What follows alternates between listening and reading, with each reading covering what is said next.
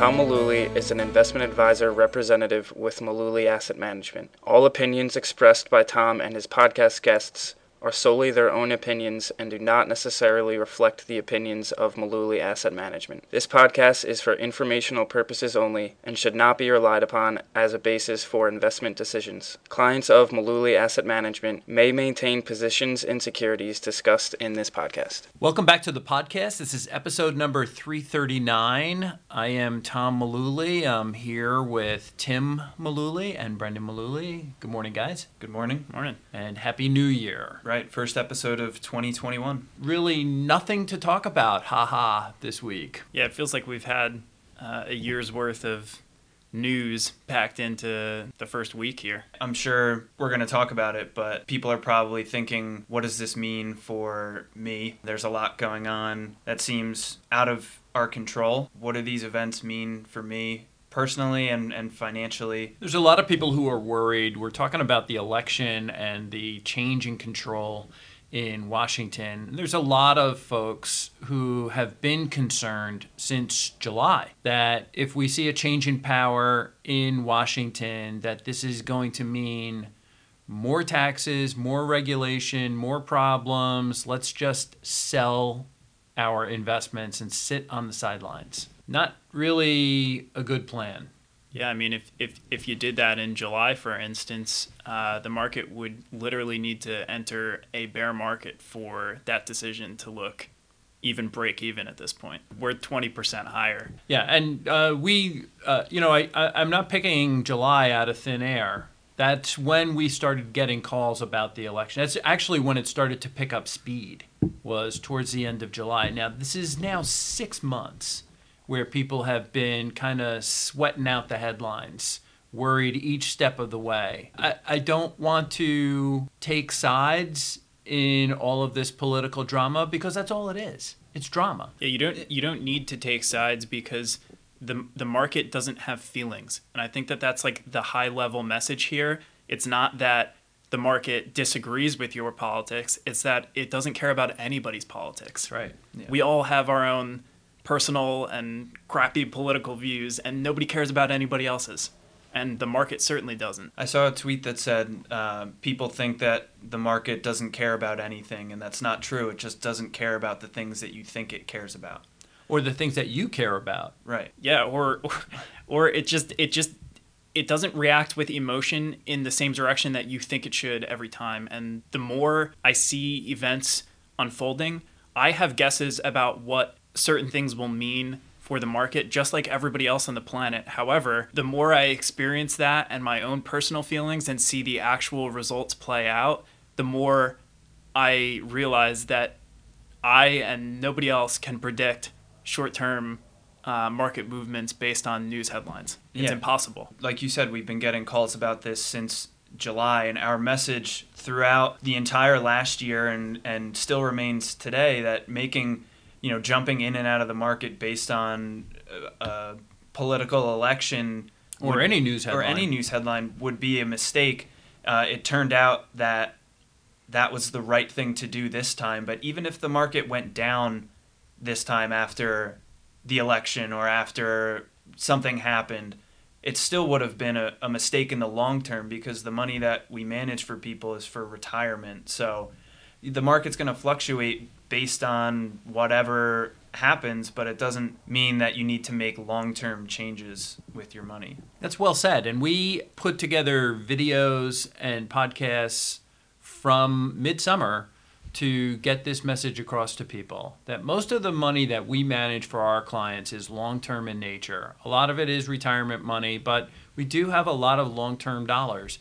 If a client is more interested in you know short-term swing trading and day trading that's probably not in our wheelhouse and we would probably turn that business away really we kind of become a, a bystander to this we want to focus on some of the as you said the higher level topics Nobody can reliably trade or predict the short term of the market. And so we don't put ourselves in a position to be subject to those swings. So if clients have money that they're using from their investment accounts that they're going to need or even maybe need in the next couple of years, it's not at risk in the market. So we we set ourselves up to not have to predict the short term because we don't believe anybody reliably can. So, and you put together a terrific uh, post.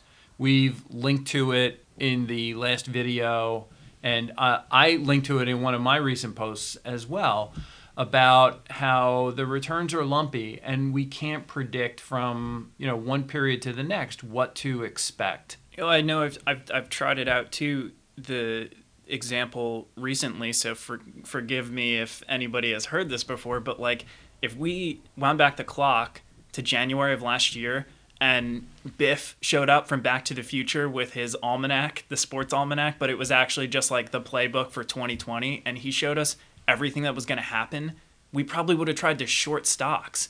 And that would have been right for like three weeks in March, and then it would have been unbelievably wrong, like getting your face ripped off wrong. All, all we're saying with this is that, you know, especially you know as we as we progress, you know, we had the virus, we had the elections, we had the runoff elections. Now we have uncertainty about like what a new administration is going to do.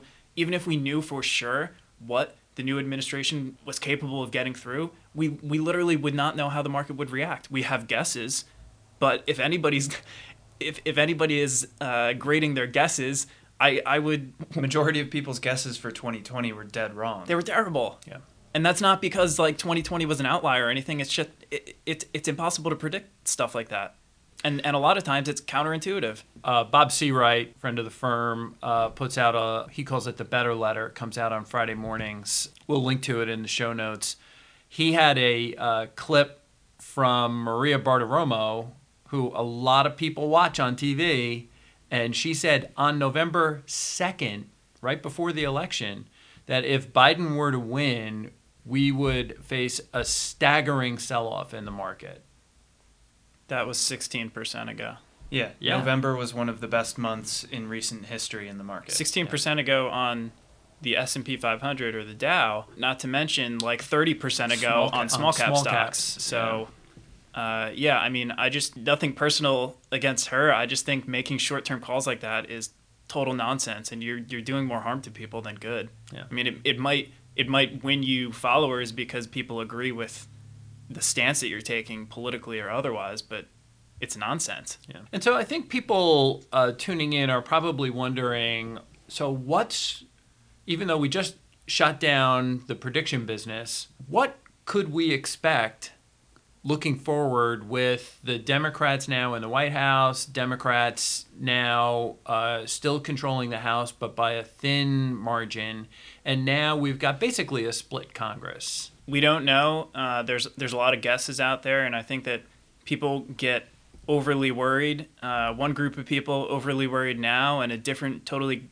opposite group of people worried in the beginning of 2017, four years ago. Because when when somebody wins an election, they have campaigned on a lot of promises and ideas and things that that get people to vote for them. However, I think if you look through the course of history, what the wish list campaign trail promises are and what people actually accomplish are two very different things because you know whether or not they have control of you know the house or the senate majorities in both or one or the other i mean you do need bipartisan support for things to work in many cases and that's going to be the case here too. Just just like it was in 2017 and just like it was for president obama for two terms before that. I think the narrative that we've seen this week from financial market pundits has been this is sort of a Goldilocks scenario where there's probably enough support in Washington to have another stimulus package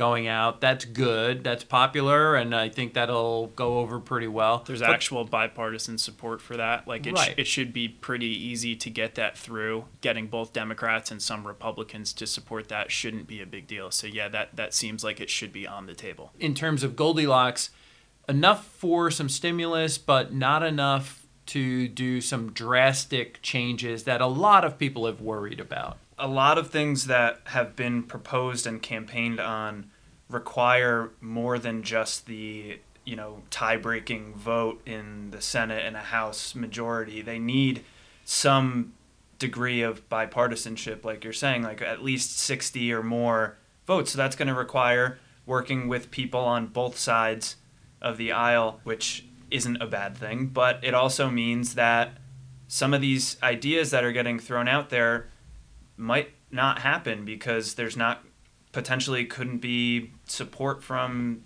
the other side. So it's just like there also, there also could be support from within the the party that holds the majority now by one vote in the Senate, the tiebreaker vote. That's Um, assuming. I think it's naive to assume that every single Democratic senator and House member is going to support every single It hardly thing ever they happens. bring There's- up. It doesn't happen. There's almost always uh, a handful in either direction from either party, no matter what you're talking about, who are going to throw a wrench in things, and especially uh, considering that we're in a pandemic right now. I think 2021 is probably going to be more involved uh, with stimulus or like getting out. a vaccine like rolled out effectively and maybe not necessarily doing a lot of tax stuff and then 2022 they're going to be people who they need to cooperate who are already worried about their own reelection Right. so there are a lot of dynamics at play there that, that we can't predict so it's not as simple as the runoff elections are over the results are in now and the entire world is going to get turned on its head that that has literally never happened in the course of politics that's not how it works It, it, you're right. It's not how it works. Uh, Trump came in four years ago with a laundry list of really earth shattering ideas to Washington and literally and won. a Senate majority. Yeah, and he had the and- majority, a larger majority than than what Joe Biden stands to to have now. Right. Um, it, it should have been easier, if anything, to get stuff through. Yeah. And they did they did the tax overhaul, and that was that was the one big thing from his wish list that he was able to get done. Right. So they're going to repeal Obamacare. They All never they never got the votes Right. uh, for these things. So so a new administration can come in with a long laundry list of things that they want to accomplish. They may not get much done in 2 years because as you said, some of these House members are going to be running for reelection. Some of the Senate's going to be running for reelection also, uh, based on the timing. There's a lot of people that are worried about uh, some of the items on the list, like taxes. The thing I'm going to sound like a broken record, but the thing that I have said for months now is it's very unpopular and very difficult to raise taxes when there's 16 million people out of work. I mean, just based on the unemployment numbers, the payroll numbers that came out this morning, that, that situation is not improving right now. So it's going to be very difficult to raise taxes when there's so many people out of work. That's a problem. It also, What what does higher taxes actually mean in this situation? Because we have super super high level light details from like a campaign promises page that that it's is like a typical State of the Union speech where they, they it's just a list of promises, wishes that Right, they'd we have like no to have. idea the impact We though. have So no like, details on this. right, we're we're kind of worrying about stuff that we're not even sure who or to what extent you know it impacts. Right. Not even like slightly fully fleshed out yet. Right. Like No. it, yeah. Right, they're good. They'll probably start with you know whatever the high level stuff is they had on their you know campaign campaign website and bring that to the table, and that's just where they start negotiating with the people who are going to disagree with them, and then you you haggle back and forth, and if something gets done, it usually looks something like a middle ground compromise that both sides gave up something to get To get you know, something- something palatable something that, that everybody could live with. Yeah, it's difficult because they don't have much in the way of details, as you just mentioned. So, you know, one of the things that people talked about was, well, they're going to raise tax. They're talking about raising taxes on people who have incomes over four hundred thousand dollars. Okay, is that gross income? Right? Is that, a single filer? Is that a married? Yeah, is that adjusted jointly? Gross income? know. We don't know any of this yet. Right, exactly. So we field calls from folks who say, well, I don't think I want to be in the market when this happens, but you kind of have to be if you're interested in growing the pile for the future until we get more information. I mean, this. you, you have to be no matter what. I mean, I don't Even I, after we get information, I still think you need to stay invested. absolutely. th- yeah, I mean, there's we just we just talked about being unable to predict market reactions to events far more dramatic than tax policy, which, by the way, we see change about once a decade. And so, if you're looking at the average retirement time horizon of uh, people that we see in here, you're probably going to see two or three tax policy changes, meaning meaning the brackets are going to get rejiggered or things are going to get reworked by politicians uh, throughout your own retirement. And we can only plan with what we have now, but like that's that's why we, you know, keep ourselves honest when we do planning exercises because we know that these things could change.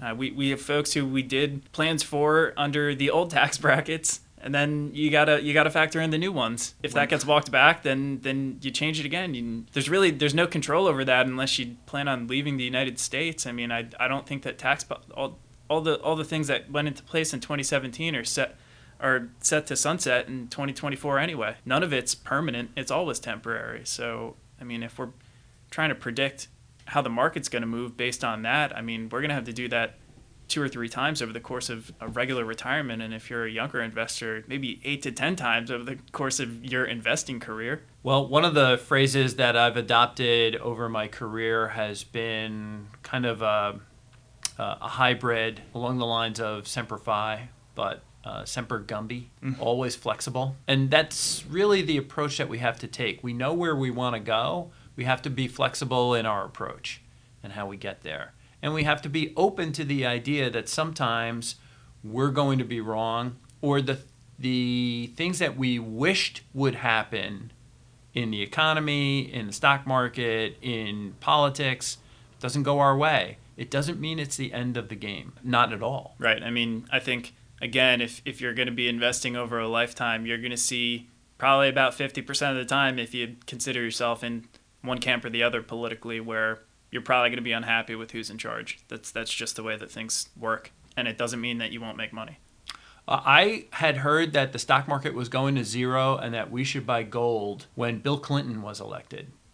That was 1992. Right. So there's there's always going to be people who are politically upset temporarily while you know their people are not in charge and and it becomes easier i think to come up with reasons reasons to bail or sell on your investments uh, when that's the case. And and i get it. If you feel a certain way it's i mean you, you wish you could have your way all the time in politics and everything else in life but that's just not it's not how it is and you can't invest that way either. I think if you only invested when when your party was in power in either direction your returns would be way lower than somebody who can just hang tight even even when they don't love the political landscape. Right yeah, the good thing is about the market, if you zoom out far enough on market returns, the chart just goes up and to the right. So you don't have to factor in who's in the White House or who's in control of the Senate. Just give it time to do what it does.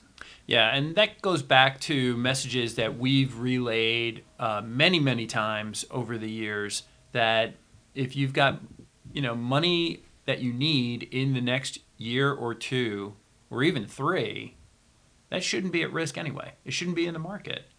And so a lot of times we, uh, when we get a frantic phone call, we our antennas go up because we're concerned that maybe this person that's worried about the next move in the market, up or down, is really betting the rent. They've got money at risk that shouldn't be at risk. Right. And then again, like, you know, regardless of, of what has prompted the, the worried phone call, that's more about a mismatch in their financial plan with their investments than it is about whatever the scary thing is that prompted the call in the first place. So it's not necessarily about politics or, or the virus or anything like that. It's it's that's just the drug trigger. Yeah, what's factor. what's what's the yeah. use case for this money, and have we aligned that appropriately? And let's let's revisit that if if we're concerned about whatever. Doesn't matter what it is. It's like what we talked about on the video this week, you know, focusing on what you can control. There are a lot of things out there that you can't control and you know within your own personal finances there are